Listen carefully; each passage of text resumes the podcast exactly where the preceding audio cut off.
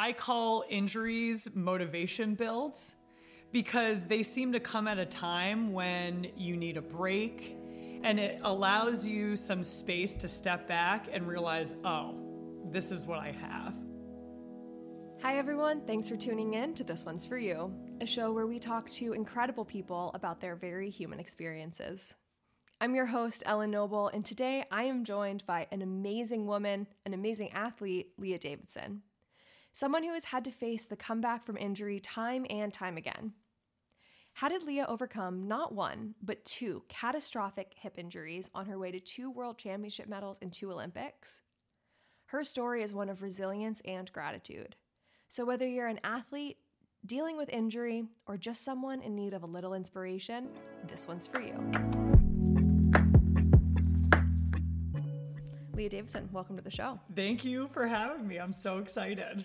I am probably even more excited than you are. And um, just to continue with the flattery just a little bit more, I um, am really excited to be talking to you today about a couple of things, but especially the topic that we're going to talk about first with injury. Um, it was actually one of the really big motivators for me to start this podcast mm-hmm. because mm. when I was really, really going through it, you told me so much about overcoming injury and the conversation impacted me so much that I was like, I feel like other people need to hear this yeah. as well. And that's sort of what ended up becoming this one's for you. So my goodness. I am I am honored. and I think this is the first podcast that I've done in person. So much better. It's it's so much better. You can sip on a maple latte that I made you. Yes, uh, I mean that alone is worth worth the drive. So, uh, thanks for taking the time to be here today. Absolutely. And yeah, I'm really excited to hear a bit more. So, um, you know, I want to open the floor to you a little bit to kind of talk about your journey with injury. Um, I know that you have uh, maybe more experience with injury than really anyone would ever want to go yes. through or wish on even their biggest competitors.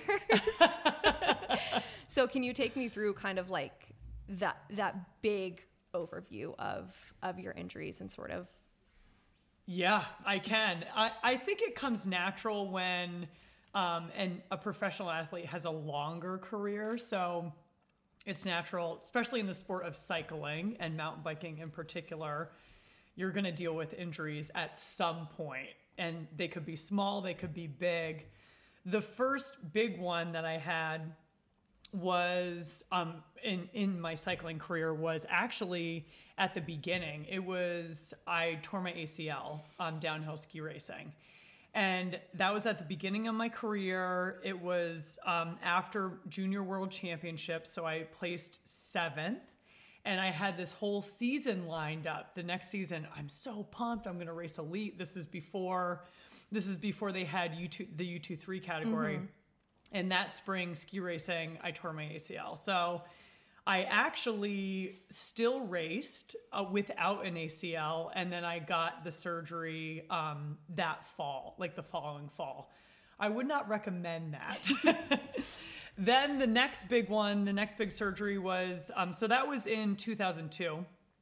I'm dating myself, but I've had a long career. Yeah, I'm doing a little bit, a little bit of mental math with that, and I'm like, whoa, 2002. Yeah, it was a while ago.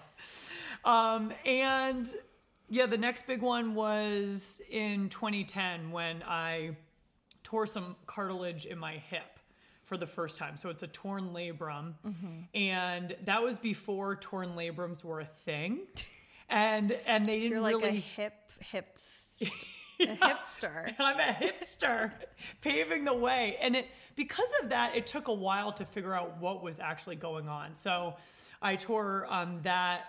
Uh, both my hip surgery, or not surgeries, but injuries came between Christmas and New Year's. So I would actually call that like the dark period. And I would just try to lay low after both happened around that time. So, um, yeah, I I got surgery on that in 2010. And mm-hmm. then, unfortunately, coming into the 2014 season, I tore the other, um, the cartilage in the other hip. So I was like, oh boy, I know. I know what this is. And yeah, so those are like the three major. Yeah. And so with both of your hips, those are like a year and a half out from both Olympics? Yeah.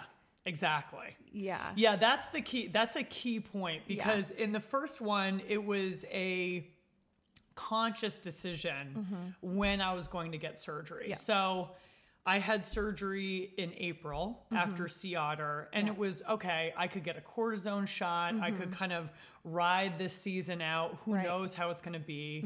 How long is the pain going to be subsided from the shot? Um, you know what? I'm just going to prioritize the Olympics and Right. get this now. Right. So I the Olympics aren't getting any farther away. Yes, exactly. So I can I can literally take this the 2010 season to recover, Mm-hmm. come into 2011 all good and Yeah. ready to go. And that was the year that you qualify for the long team Mm-hmm. and then hopefully go from the long team to the Olympic team. Yeah.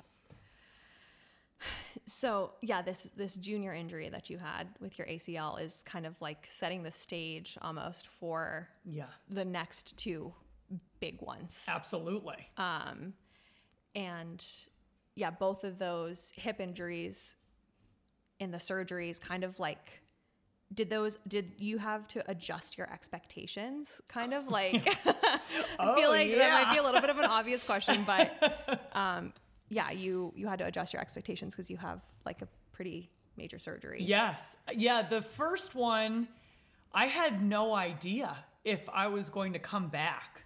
I mean, this was a major surgery. It was one of the first times that they, this doctor that I worked with, hadn't done many of them. So I'm like, oh, that was a really confidence inspiring yeah so it i mean it was not like a surgery that they've done so many times and my knee surgery set me up for success because i that's when i got connected with my str- strength coach who i worked with throughout all of these comebacks from these surgeries. So yeah 2010 uh, was was rough. And i was like okay i don't know if i'm going to come back. So anything surpassing i'm racing my bike for a living and and doing and being successful was mm-hmm. great you know like, Yeah. because i didn't know if that was going to happen now the second time i knew that i was going i had i could come back Right. because i had already done it i knew the drill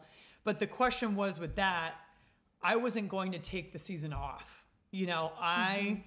Was going to get the surgery right away. I got the surgery in January, mm-hmm. mid January. I did it, you know, in that dark period before, between Christmas and New Year's.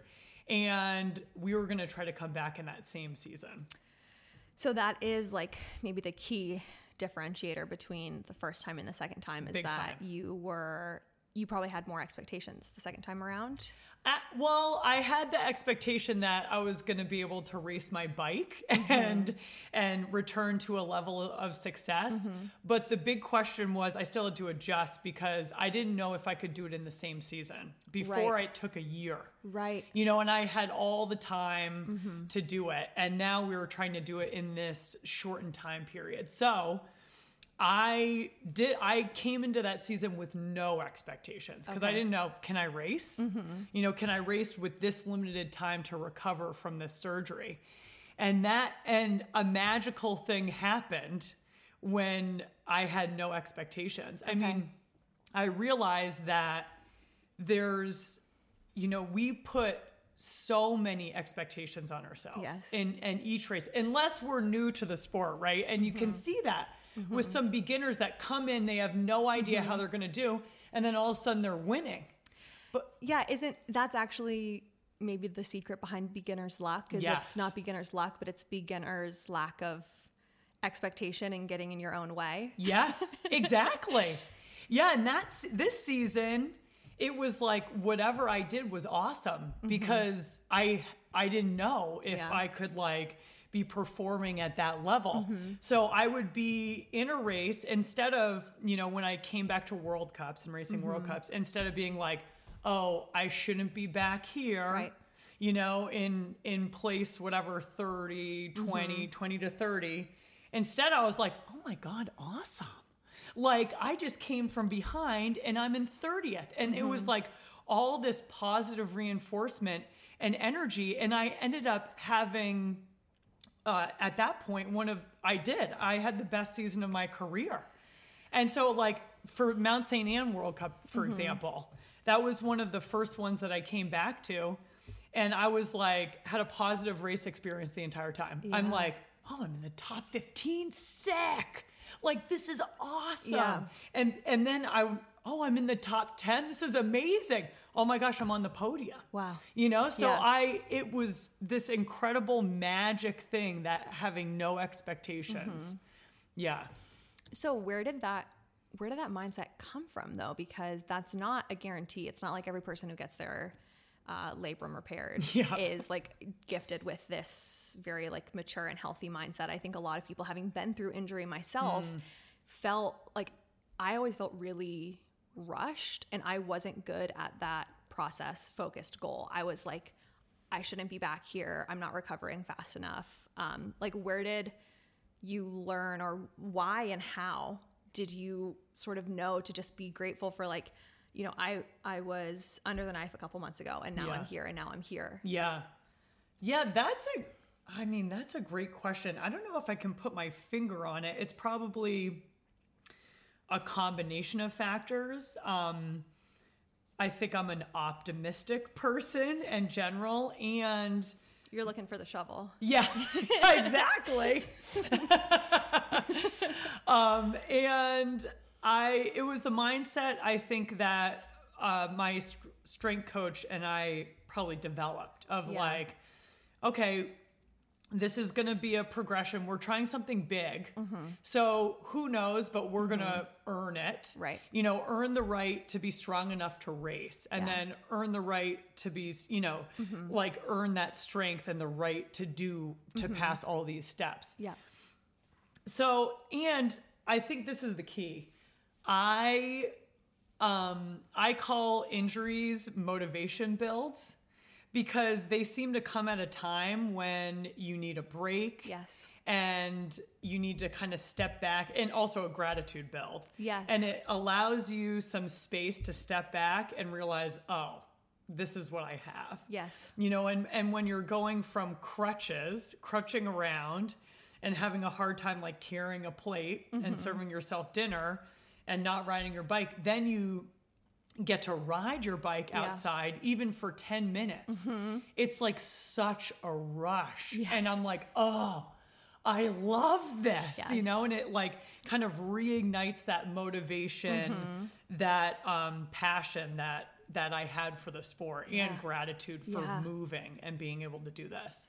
yeah i feel like gratitude is like such a big thing that plays different roles for different athletes do you have like a specific way that you focus on gratitude and that you make space for gratitude or is it something that's kind of is it a passive or active part of your life do you journal about it or do you just sort of when you're out on the bike you're like hell yeah this is awesome Yeah, I think it's mostly that, like Yeah. passive Yeah. and kind of being in the moment. Yeah. Which I that's one of my superpowers. And so like, you know, Fraser, my wife says every place that I ride my bike is my favorite place because I'm like, this is amazing.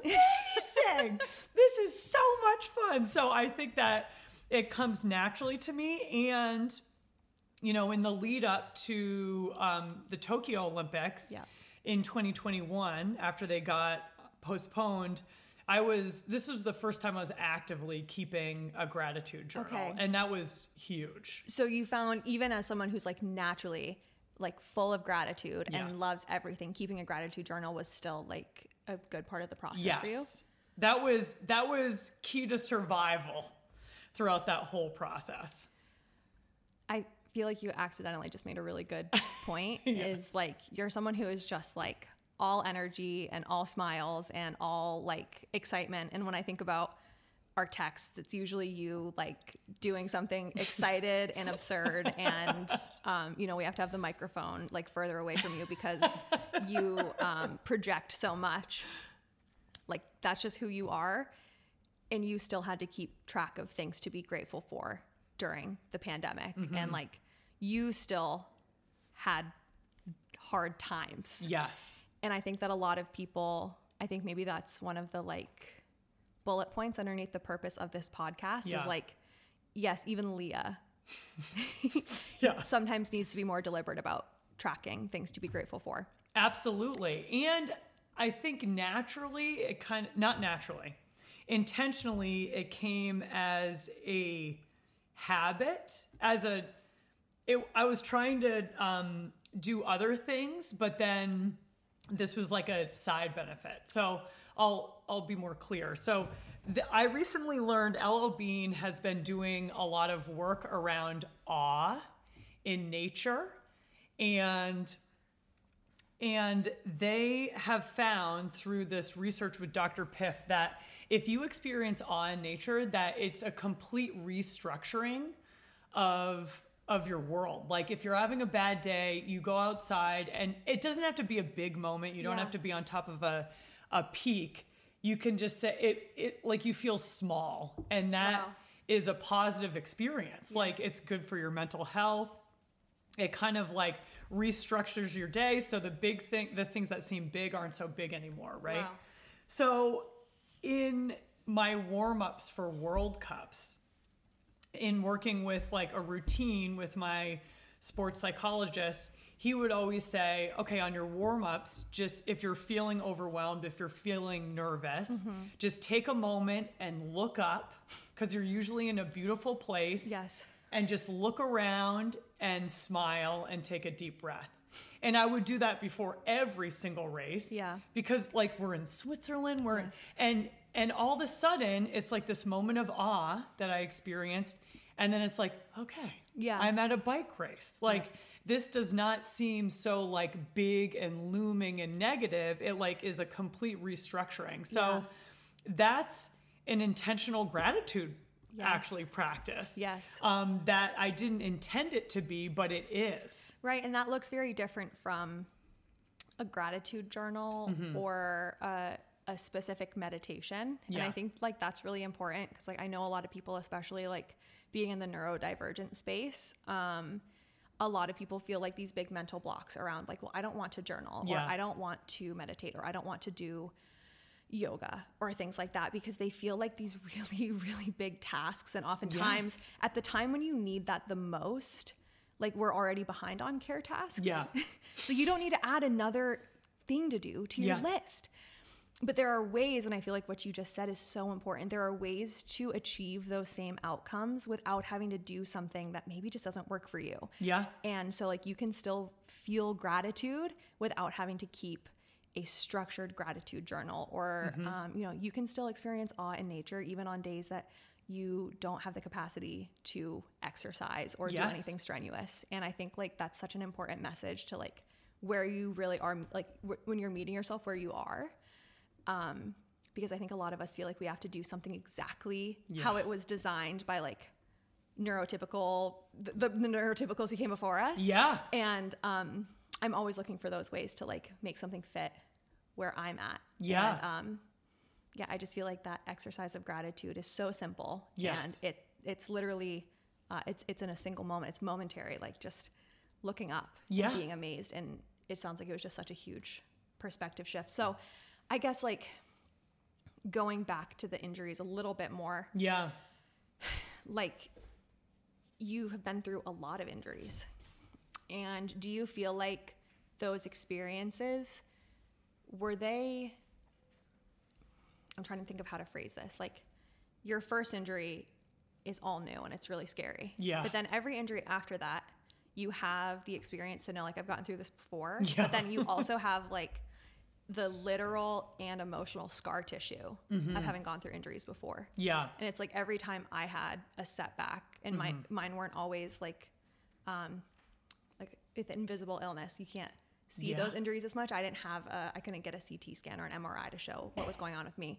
But I was getting more and more frustrated, even though I knew how to deal with it. I was like, I'm so sick and tired of having to deal with Ugh, this. totally. So, for you, like, was it a relief to know that you've been through what you had gone through before, or were you dealing with that scar tissue a little bit more? And, and of course, you can say both. Yeah, it was both. I would say and, Yes. not or with that one. I yes, it gave me confidence to know that I had a team in place that I have, you know, I knew worked, right? I had mm-hmm. come back from this hip surgery before and it is so demoralizing. Mm-hmm. I mean, it's like, oh my gosh, I have to go through this again? yes. like why you Yeah. know and there's a certain i would say grieving process that you have to go through it's like oh my gosh no this isn't happening you got the denial you have the anger the pity like why mm-hmm. me Yeah, the full Yeah. stages of grief. yeah Yes. like the full gamut that you run through and then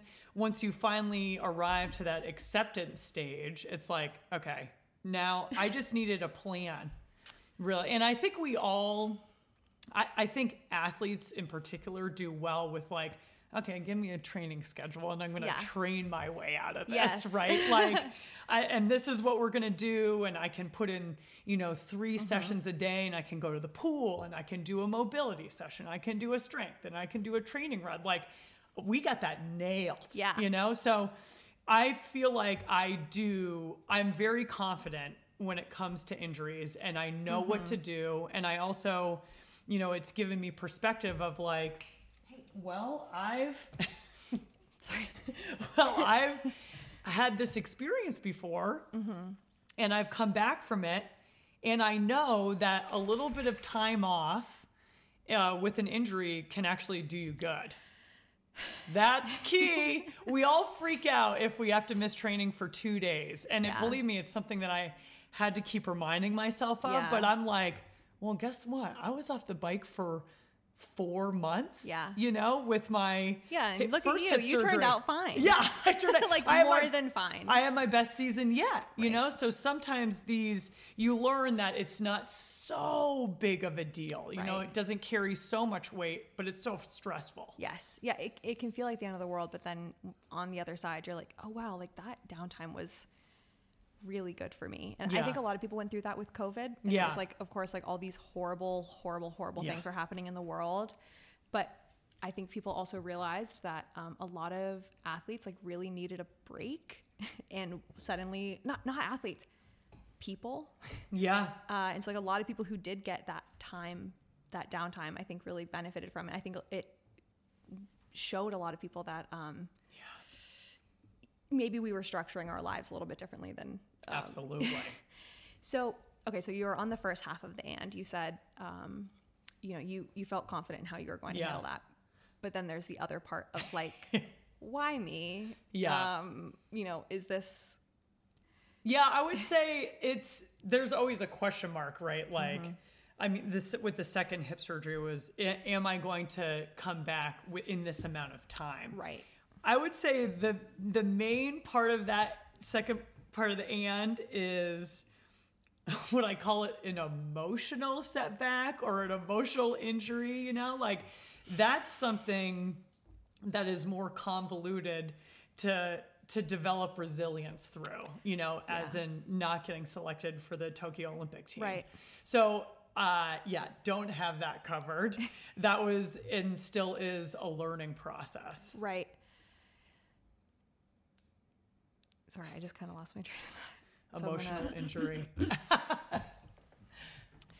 yeah, so I, I guess on the topic of emotional injuries, it's like so aggressive. it's but it's it's so real. Yeah. Like Yeah. um people I fractured my spine in three places.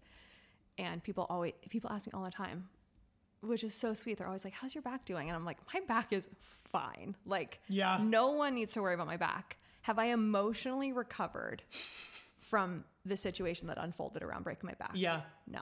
Yeah. I exactly. Like my back never hurts. I live my life as if I never, um, you know, broke my spine and had a wore a back brace for 11 weeks. I that does not bother me, but I retired basically as a result of what happened, and I Yeah. haven't processed that. And so like it's so real. Yeah. Um, so I got like you know for me, I wasn't able to handle the emotions that came with breaking my back as the the straw that broke the camel's back. it was the like it was the final piece of the puzzle for me. It was like the Yeah. last straw. But for you, like you came back through so much, and and, and something I, I guess I had like want to point out is like you were really just getting back into your groove from your first hip surgery I know. when the second one happened. It was Yeah. like you had just probably started to breathe deeply again after Yeah. holding your breath when it happened again. So it's like my question for you is like why why didn't you quit? Did you ever want to quit? And if and, and if you did, like what kept you going? Mm. Yeah. In that time when it's so dark. Yeah.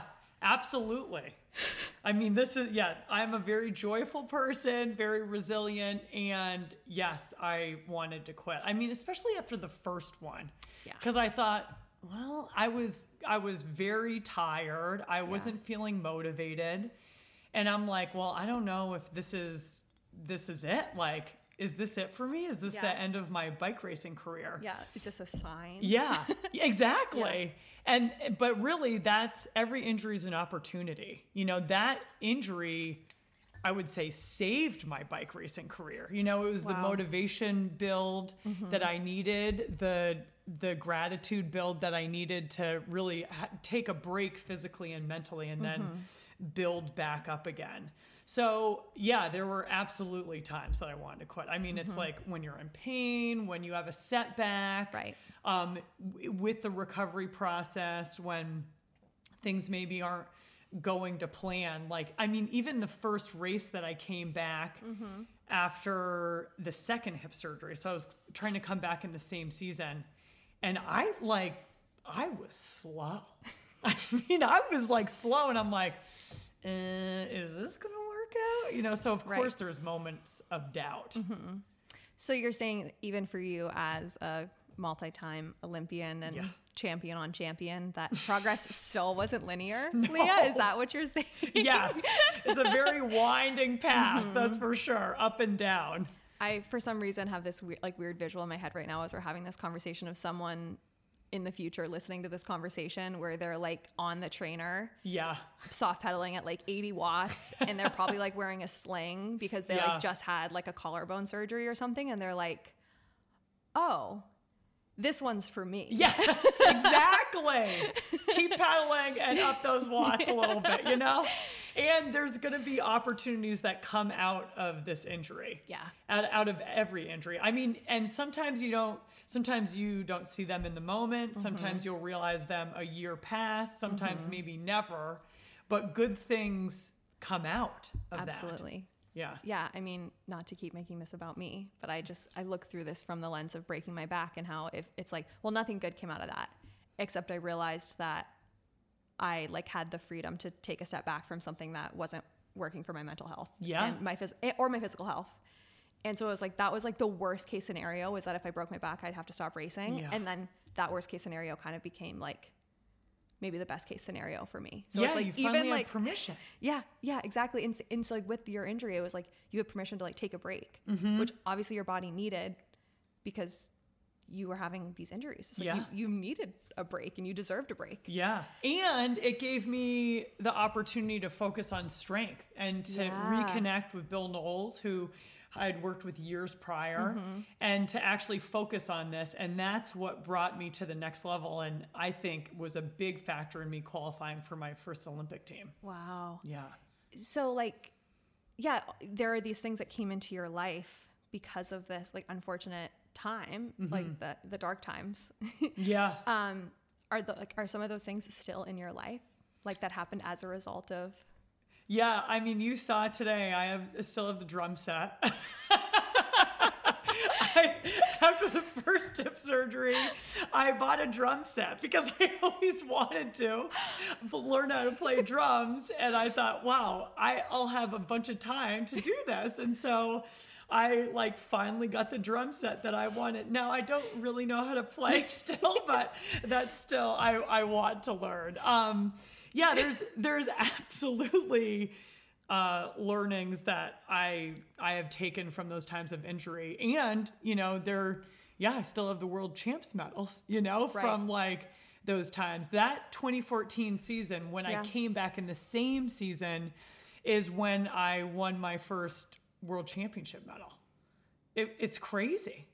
Yeah. oh my that I mean, yeah, I feel like that really says it all. Yeah. So switching gears just a little bit, but still very relevant to what we've been talking about. Um, you have a story of so much resilience, and kind of in that story of resilience is sort of underlined by the success that followed. Like these hard things happened to you, but then you came back and you achieved more than you thought. Yeah. So then, kind of the like beautiful, sad, resilient contrast of that is after everything, 2021 comes around Mm-hmm. and you did not make the Olympic team. Yeah. And I mean, I felt that heartbreak for Yeah. you. And I felt that heartbreak for Chloe. And I also felt the heartbreak for Erin. Absolutely. It was, I think it was a situation that as someone who was on the outside but had at one point wanted to be on that long list and was mourning my own Mm-hmm. Yeah. time where I was like, oh, I didn't even get to try. Yeah. I felt that heartbreak for all of you Yes. in these very unique ways.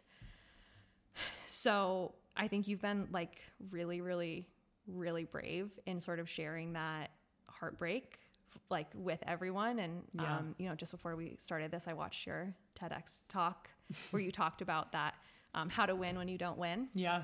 But can you can you share a little bit more about that emotion of you had you were the member of two Olympic teams Yeah. and you wanted to go for your third, which Yeah. is pretty unheard of for a lot of Olympians. Mm-hmm. Um, but that um, that emotion of not making the team after Yeah.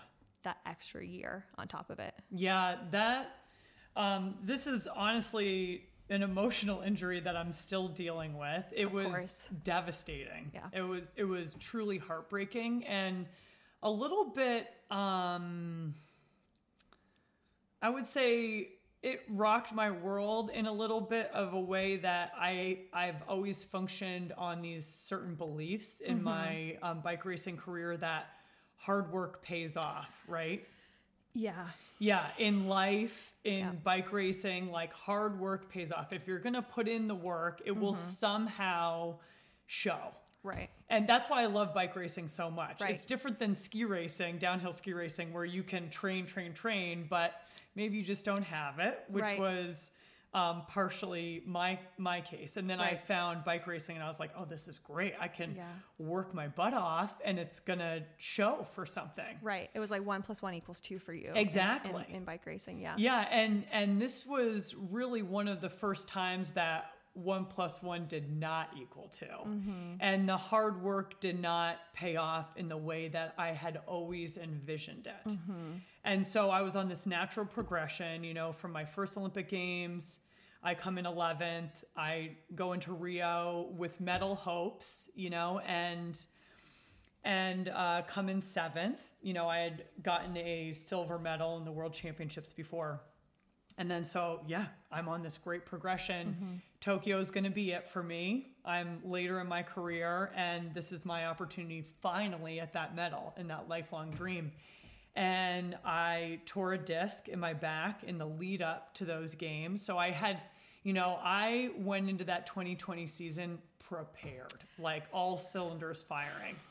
And had that worked out, I think, um, had that season panned out, I think it would have been different. Yeah. And like, it's just one of the many ways that the pandemic shook up things um, in terms of the Olympics. So, yeah, it was it was devastating. And we talked about gratitude and really my work with my sports psychologist Roberta Kraus helped me through helped me survive Yeah. through this. And so we started a gratitude journal that was focused on my actions. So I had to set process goals, not Yeah. focus on results goals cuz I can't control the Olympic selection Yep. committee. Believe me, I wish I could. and I can't control the results. Um, so it was my goal, my centering goal became I'm going to throw the kitchen sink at this. Yes. So I'm going to do every single thing possible to make that Olympic team mm-hmm. and win a be- medal. And then mm-hmm. it became after the injury, okay, I'm going to do every single thing mm-hmm. possible to recover from this injury and have the best performance that I can. Right. You're going to control your controllables. Exactly. And so my gratitude journal became what am I what hard work am I grateful for mm. today? So I could like look back and see, oh mm-hmm. my gosh, I've put in all this work. Right. So it could be, yeah, I went to the pool today and the pool heater broke and it was the water was literally 50 degrees and I still did my pool core workout to mm-hmm. like you know, to make that happen. So at the end of the day, however heartbreaking it was, I could still go to sleep at night having no regrets because I did absolutely everything in my power to make that team. Like we threw everything at it. Mm-hmm. And my support squad, but really Frazier and I. I mean, we're like we make a team, a good team, and we poured our hearts and souls into that journey. And it and it is heartbreaking that it did not work out because we put so much into it. Mm-hmm. Yeah, I think what you said for the first time, you're reconciling with the fact that hard work and determination doesn't always pay off. Um, do you feel like you've been able to like come to terms with this a little bit? Do you do you now feel like the way that the way that I look at it, and this is so easy for me to say, looking Yeah. at you, I'm like, she worked so hard, she overcame so much. Like that in and of itself, regardless of whether she went to Tokyo, is like Yeah. what makes you who you are. Yeah. Do you feel that way yet, or is it still too fresh? It's nice to hear that because that makes me feel better, honestly. So, do I have to pay for this therapy session?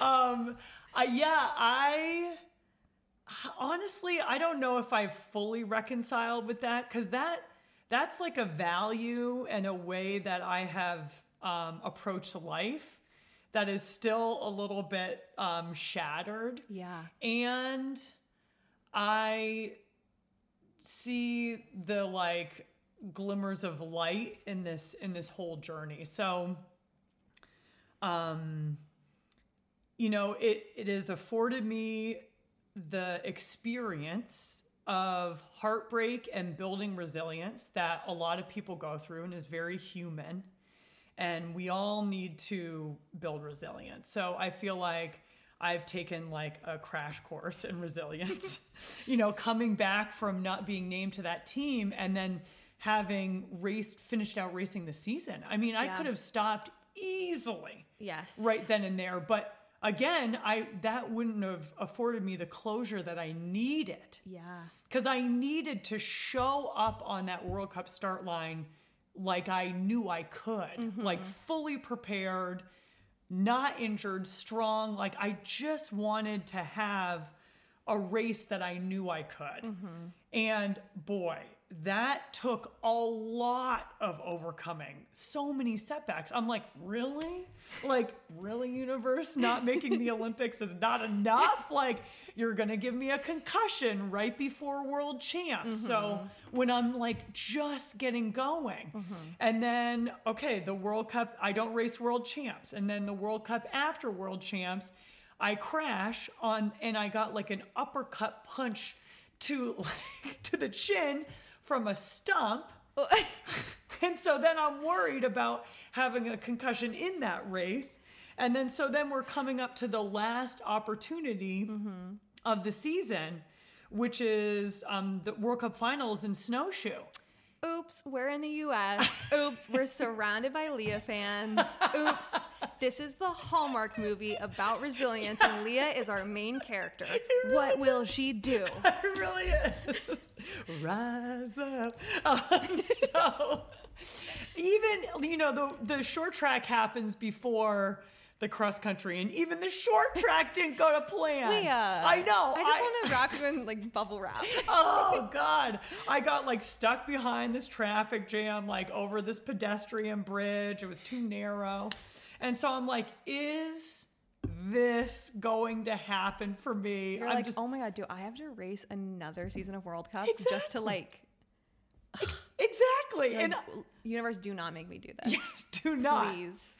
And luckily, I mean, I feel so grateful that I did. I showed up at the at World Cup finals at the cross country and I had good luck because it takes good luck and I had the race I knew I could. I finished the first American and it was almost poetic justice because I spent the majority of that race with Jolanda Neff, the Olympic champion, drafting off of me.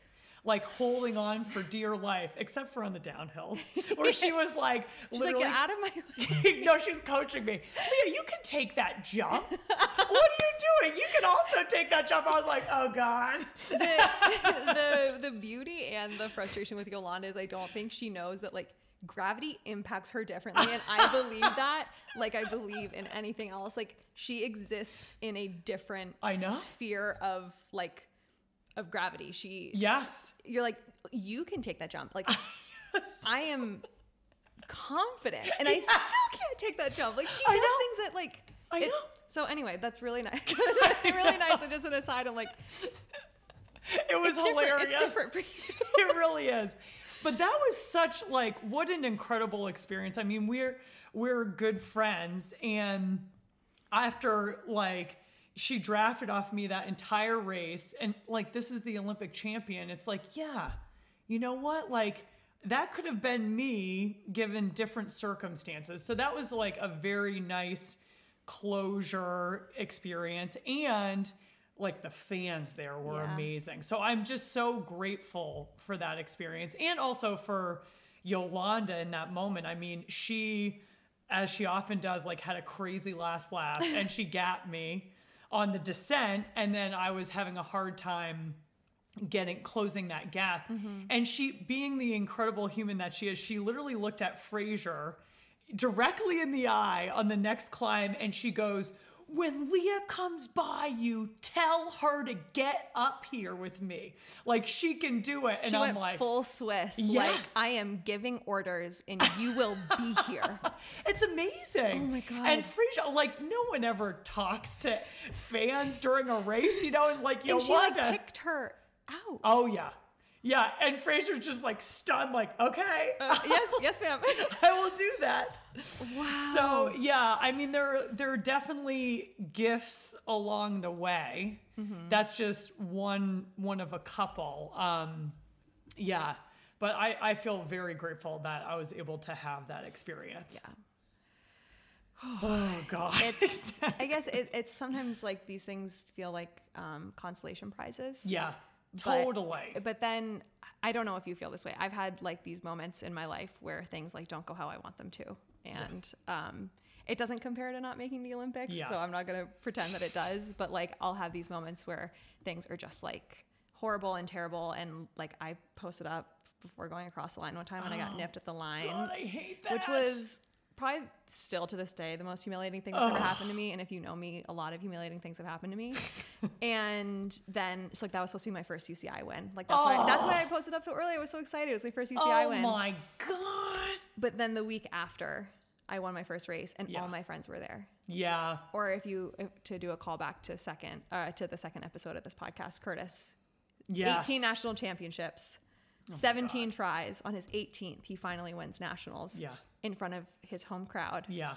in front of his family, in front of his fiance's family. Yes. Um, everyone was there. It was the most epic, amazing race. Yep. And so it was like I he got finally. I know, just thinking about it, like you still get. And so it was like there are all these things that could have gone differently. Yeah. But like it makes that moment, like that you're kind of that consolation prize almost, like so much more worth it. Yeah. And like it sounds like Snowshoe was just this like race to remember and as your final Yeah. World Cup. Like it's not the Olympics, but in a way, from where I say it, sounds so like emotional to do that in front of American fans Oh, too. It's just like yes. what a way to show up. It was amazing.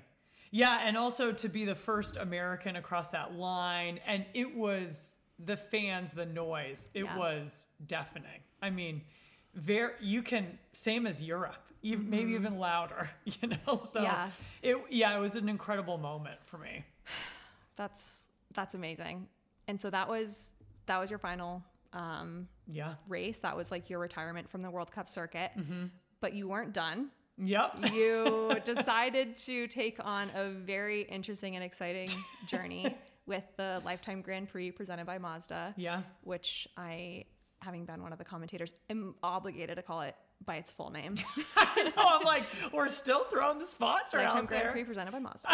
and um, you had a very, very unique experience Yeah. with the LTGP. So I want to talk about that a little bit because I think like this whole story has really been underscored by this idea of like being true to yourself, Yeah. Being very honest and like recognizing of the emotions that you're feeling, even Yes. if even if you don't want to be feeling those emotions. Yeah. And I think that like this is the perfect kind of like punctuation to this whole conversation Yeah. um, is that it was after Unbound, Yeah, correct? exactly. Mm-hmm. You, so we're um, two races in, aren't we? Uh, two races into the series. Oh, but it felt like a million. it felt like a million. And I is like actually, I almost, I almost said the third race because it, it felt like it was the third race. Yeah. But it was because Unbound, I think, was so arduous. Yeah. Um, and of course, so much had happened leading up to that event as well. Yeah, That yeah. um, I think, like, for everyone there, it felt like, you know, it, was had been, heavy. it had been a, it had been like a lifetime since Sea Otter. Yeah. Um, so for you, after 200 miles Yeah. in Emporia, Kansas, um, I saw you before the race. I'm gonna add that, and you were so excited, and I got to do an interview Yeah. with you about your Pride bike and your Athlete Ally kit, which we're gonna talk about in a little bit. So I'm Yeah. gonna save that. Um, you were so excited, and then that was not the person who crossed the finish line. I was like, who is this poor imposter of Lea Davison that they put on her bike? My soul had been sucked out Yes, yeah, over the, the course demo- of 200 um, miles. Yes, it was. It was a different.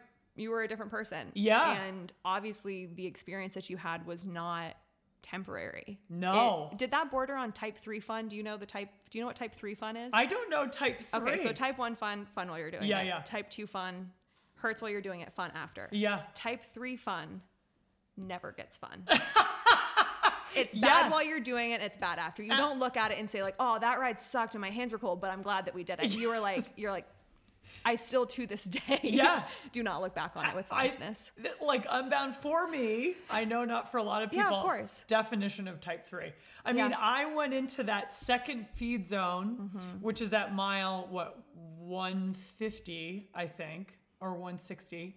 Yeah. Um, just repeating to Fraser and Kelsey and Ashley at my support crew, never again, never again, And like never Lea, again. that's huge because like you have talked already so much. You you know so much about mindset. You Yeah. work with a sports psychologist. You know that that is like the worst mindset to have during a race. So I think that really shows that someone like you, if you're in that like oh god. if you're riding the negative jackhammer in a race, like that is it was that rough. really goes to show. And like you said, yeah, that not for everyone, but Yeah. for you. And I think I would, I think that would be me. Yeah. I don't, I have no interest in ever racing unbound because I don't think that that's my type. That's not my idea of enjoyment. yeah.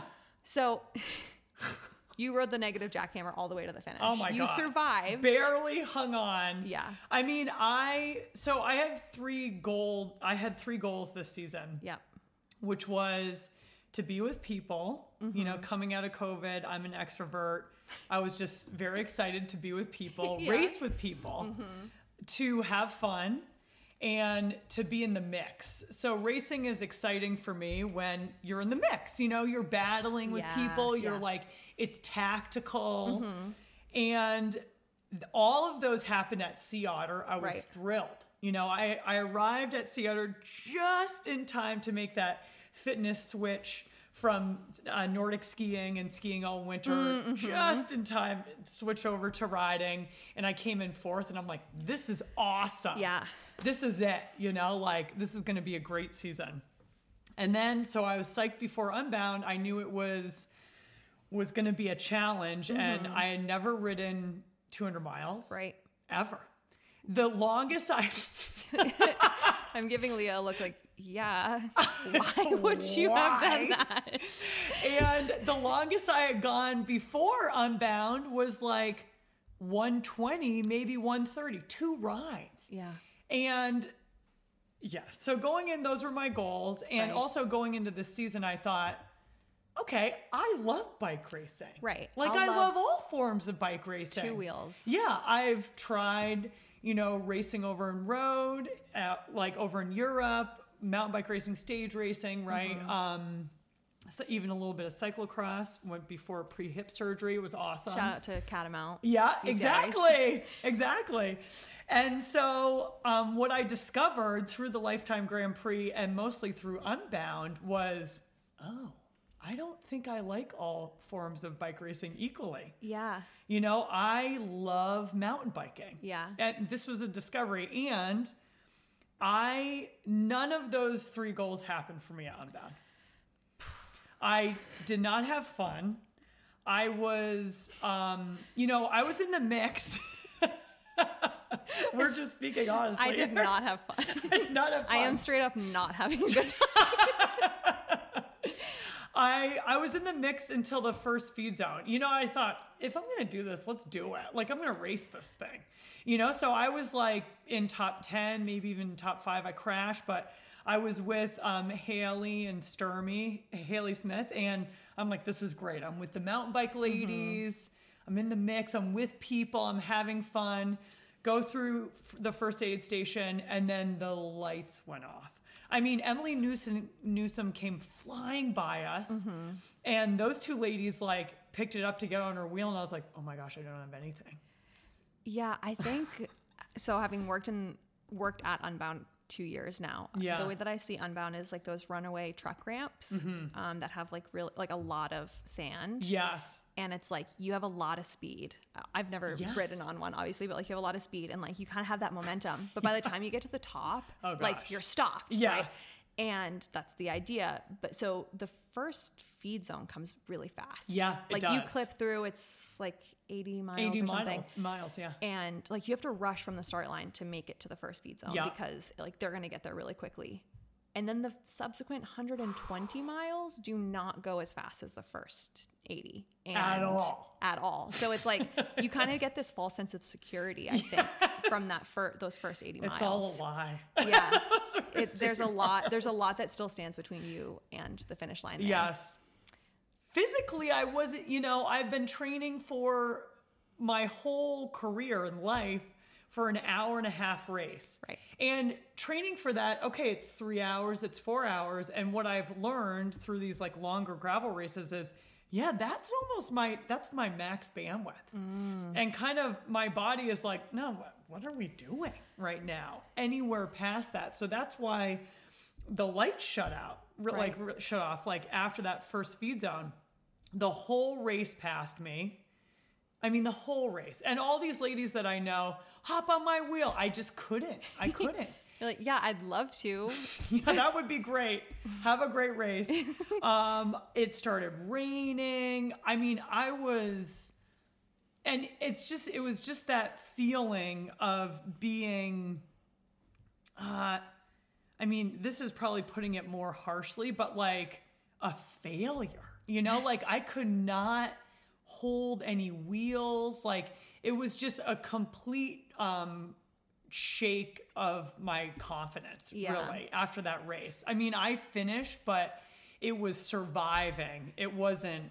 It wasn't in the mix at all. I mean, Yeah. I spent like a good 30 miles 40 miles even like near tears. And i'm like don't cry don't cry because you can't breathe. Right, it's and not good. Exactly start hyperventilating. And then like literally every mile i'm like okay i'm gonna call fraser now and just call her to pick me up. Yeah. And but I never picked up the phone because I was like, you know what? I don't want any stupid unfinished business with this Right. race because I don't want to feel compelled to come and have to finish any business.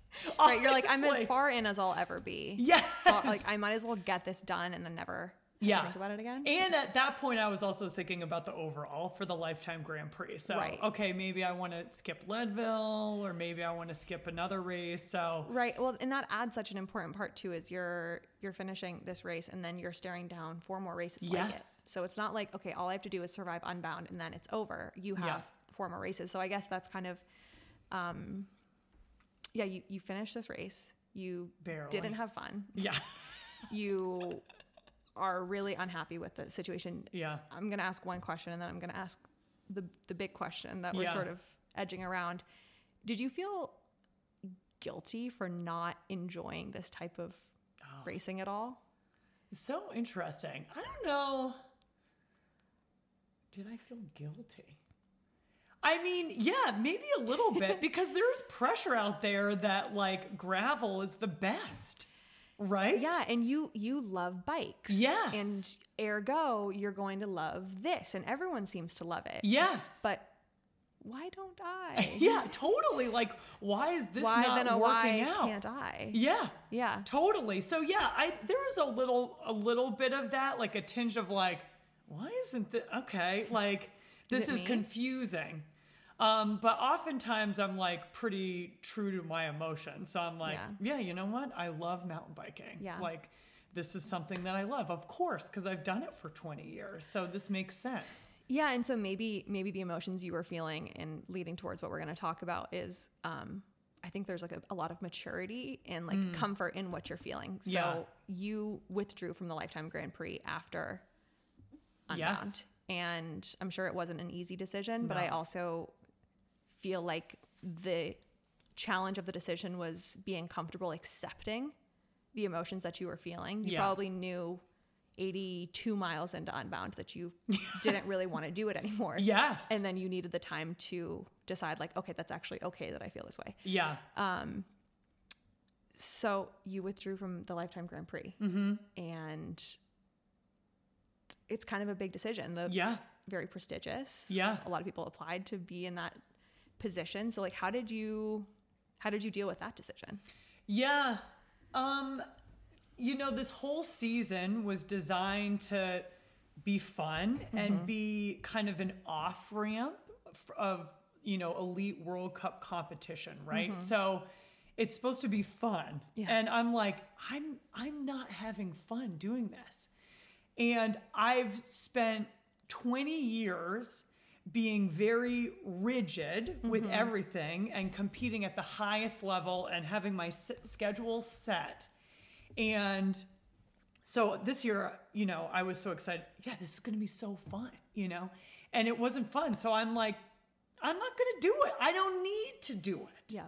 You know, whereas I needed to to race World Cups because I had goals and sponsors and and the magical thing about this season was I have all my partners are so supportive.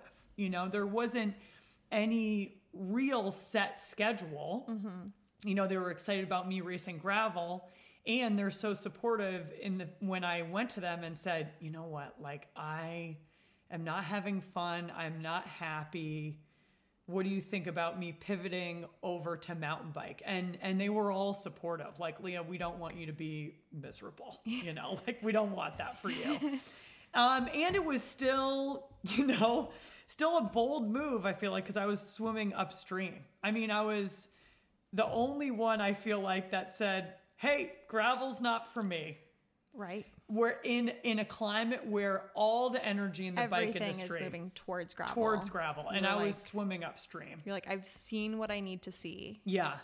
And I was go I care about bike racing and I care about the bike industry, something that I think we're both passionate about. And so I w- there was this underlying issue of safety and um, fairness in gravel racing that was very different from Yes. the formats of racing, UCI racing that I was used to. And I wasn't willing to be in a dangerous situation anymore. So since I care about bike racing, that I was vulnerable about my decision and out, outright about it. Yeah. And, and I said, I contacted Betsy and I said, hey, let's write an article Yeah. you know and i put full faith in her. I mean we i just answered some questions in an email and let her run with it. And what she came out with was great. And also the title was like hey here's why lea's quitting or dropping out of the lifetime grand prix. And i was like oh. She wasn't like tiptoeing around. no. Yeah. i mean straight up. And i wanted to to go about that process in a way that wasn't hiding behind my Right. decision because i wanted to make change yeah. I did not want to see someone die Yeah. in one of these gravel races because all of these safety things are being overlooked. I mean, I feel so strongly about that. Yeah. We have that conversation at home a lot. Yes. It's like I mean, it, it makes your stomach turn sometimes when you think about some of the ways that these races are being operated. Absolutely. like fast and loose doesn't feel like it does it justice. Yeah. Um, Yeah, and like safety isn't uncool, you know? like uh, there's this whole like energy and opinion around gravel that it's like the new cool thing and here's what it is. I mean, whenever I posted something on my Instagram about mm-hmm. gravel, it gets the most comments, Yeah. the most feedback, start times, everything. And then I post something about something I really care about, and it's like one comment. Yeah. You know? So it's like there's a, there's a lot of energy behind it, which I respect. You know, and there's this. It's things change when you bring pro racing in. Like I am not debating that. And there's a level of, I think, understanding that people need to have that when you bring pro racing into gravel racing, Mm-hmm. you are taking on a lot more than maybe you realize. So, yeah, because there's a re like some now, now at some point people are like motivated to blow a stop sign or take exac- a risk. Exactly. When this was a gravel ride, yes. um, it was it, it was very different and like I think people love gravel because it's this like unstructured and it's the spirit of gravel and, and whatever Mm-hmm. you want to call it. But there's this like kind of wild west component Yeah. that if cars didn't exist, we could have that. Yes. Like it's the idea of this is why we can't have nice things. Yeah. And we talk about this with our dog Winnie, um, where like we wish that she could be free range. yeah. And I wish that she could just be loose all the time. And Mm-hmm. I say this to Aiden constantly. It's like if cars and guns didn't exist, Yeah. Winnie could, we wouldn't need a fence. Yeah. And Winnie could just like roam and she could chase the mice and she could Mm-hmm. terrorize the squirrels and she would come back when it was dinner time. and that would be her ideal situation. Yeah. But I'm scared to death that she's going to either wander onto someone's land Yeah. or um, wander into the road. Yeah. And I, I'm otherwise very not worried about her. I trust her survival instinct to not get into trouble with a big animal or anything like Yes. that. But I don't trust her not to accidentally go somewhere where she's not supposed to be. Yeah. And so I think it's the same thing with gravel racing that it's like, yeah, in the ideal world, we would be able to just be completely free and like ride and go fast and take risks in corners because for the most part, like, Yeah. you can do that. And then you start to add other people who exist on the road and in the world. And yeah, suddenly things are a lot more dangerous. Yeah. And, so I think like you talking about the risks are really important. And I think like you actually were in like a very, very good spot for that conversation because you were kind of like stepping out of the sport. So you were like, I was in it, I experienced it, but you also like kind of had the privilege of like not really having anything to lose. Yes. Abs- because you absolutely. you weren't risking like pissing off a sponsor. Yeah. that was like. You know, This like, is it. like, hey, like you're you're like our you're a gravel racer. Like you can't be talking against the Yes. sport. You were like, I'm a mountain bike racer who tried gravel, and and here was my experience. And Yeah. I think like it's really nice that you used that um, kind of privilege, I guess. Yeah, thank Um, you. It yeah, it I was in a privileged unique spot. I have been because I'm at the end of my career. Mm-hmm. I'm not like some of these younger riders who are trying to cut their teeth and make money Yeah. in this sport. And so they're forced to race gravel. right, and kind of bite their tongue. Yes, which comes up absolutely. a lot more than people may be Oh privy my to in the sport of cycling. It's Yes. like don't don't make a problem. Yeah. Oh, I behind closed doors in my DMs, Mm-hmm. you know, I had overwhelming support for my decision. Yeah. And a lot of I can't even count on two hands like it's more than two hands that fellow racers came up to me and said, "Oh, good for you." Yeah. I wish I could do that or I I believe the same. You know, Yeah. and I was like, "Whoa." Yeah. I'm not alone in this. Right. I think the other point I want to make that people don't realize is in these races, wins could be the difference between having a job next year and not. Yeah. And when you are in a situation where you have to risk your life and blow that stop sign or or go throughout that that highway crossing mm-hmm. in order to make your dreams come true as a bike racer, like that is extremely dan- dangerous. I mean, the pressure is high. Mm-hmm. And I think that's what people don't realize. Right. Yeah, our our contracts, many of them are year to year. There are, you know, there are you have to meet this certain criteria to re-sign or Mm-hmm. re-up your contract and so the pressure is just way too high to race in that kind of unstructured dangerous environment Yeah, and yeah, a lot of people don't realize that. They think Yeah. that bike racing is like very glamorous and and whatever. And it is. It's bike racing's great. Yeah. But it's also a lot more volatile than I think people may give it credit for. yeah Um. So like, yeah, just good on you for using that opportunity where you didn't have as much at stake as maybe some of your fellow competitors and Yeah. speaking what I think a lot of people really needed to hear. Um. I have one final question for you. okay Um, this is sort of the the big overarching question of the entire episode of goal setting and between the Olympics and coming back from injury and the Life Time Grand Prix or lack thereof. You have always had like this goal that you are chasing. And I'm asking this 100% self motivated. So Yeah. I want to know the answer to this question. and if you all get benefit from it at home, then that's that's great and that's fine. You've always had a goal that you're chasing. yeah And then you went through like this huge change. Yeah. Like you're not in the Life Time Grand Prix. You went through that heartbreak of not making the team in, in Tokyo. Mm-hmm. How do you continue to find a goal t- to move towards when the big boxes have been checked off? Oh man, that's a, that is a good question. I think professional athletes are very goal oriented and self motivated, and so I just find the next goal that seems mm-hmm. exciting, mm-hmm. right? Like that that will light me up.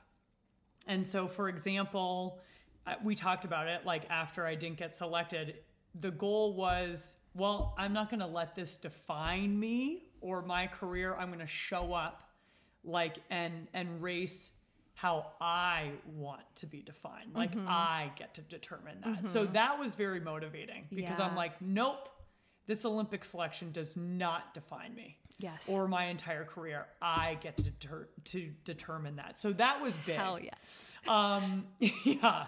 And then with the Life Time Grand Prix, it was, I'm like, okay, I love mountain biking, so let me go do a world championships. You know, the marathon world championships since I've been training for this longer format. So, what a cool way to kind of dip my toes back into that international race scene because obviously we can't get enough of it. I have retired from it, but not even a year later, I'm like, oh, I got to get back for more. and, but it was low pressure. I Right. mean, it, it didn't matter. Like, this wasn't going to define my career. So, mm-hmm. Whoa, this was another experience where expe- no expectations. Yeah. I mean, my it's not like we went into the season training for that. Right. And we pivoted like what, a month out? Um, maybe a month out or a month and a half. And so my coach and I were like, yeah, just go have fun. Yeah. You know, and be in the mix. And so that was such a cool experience Mm-hmm. Because uh, my goal in that race was I want to go get up with that front group. Yeah. But that was a big goal Yeah. because I started in I had no UCI points, so I started in like last. Yeah. And that course was narrow, not a lot of passing. But I went into that first feed zone with the front group. I like made it up there. Jolanda, Pauline were there, and I'm like, "What up, ladies? I am Did you miss me? exactly. I am back. And I'm like looking at Jolanda, like smiling. She's smiling back. And I go into that first feed zone, and Fraser knew she she was there, and she knew like I wanted to get up with that front group, but it was going to be a major ask. Mm-hmm. Yeah. And so she did not expect me to be in the front group. I came in in third. And she was, and I was just Did smiling. she even have your bottles ready? Yeah, She, she's she's got- oh, oh shit. barely, barely. But she's a future selfer, so like she did. She was Yeah. prepared, and she was like, I was the only one smiling. I mean, Oh I was. God. I just stopped short of pointing at like myself and being like, check this shit you out. see this? check this out, Fran. She was like, holy moly. Oh my god, Lea. So yeah, it's just like kind of setting that next goal, figuring out what's what's gonna light me up. You know, Yeah. what is motivating? Yeah. Like where am I drawn to? Yeah, it's it's actually easier for me than I would think. I mean, I was on like I wouldn't call it a revenge thing, but kind of Lately, after I've been dressing for revenge. exactly. so yes, I was definitely dressing for a little bit of revenge after that uh, that Tokyo Olympic selection. But yeah, it's just kind of what I'm drawn to. Yeah. I got nothing else. That All right. was um Mic drop. that's a wrap. mic drop. That was that was phenomenal. Thanks, Ellen. Thank you so much, Lea. I'll be Yeah. talking to you again. In... Well, there you have it, folks. Episode three, part one with Lea Davidson. I hope you enjoyed listening to that conversation as much as I enjoyed having it. If you liked what you heard, be sure to subscribe and stick around for next week's episode with Lea, where we talk about her experience being an openly gay athlete in the sport of mountain biking. You can find all the ways to follow and support Lea in the show description. As always, thank you for listening. We'll see you next week.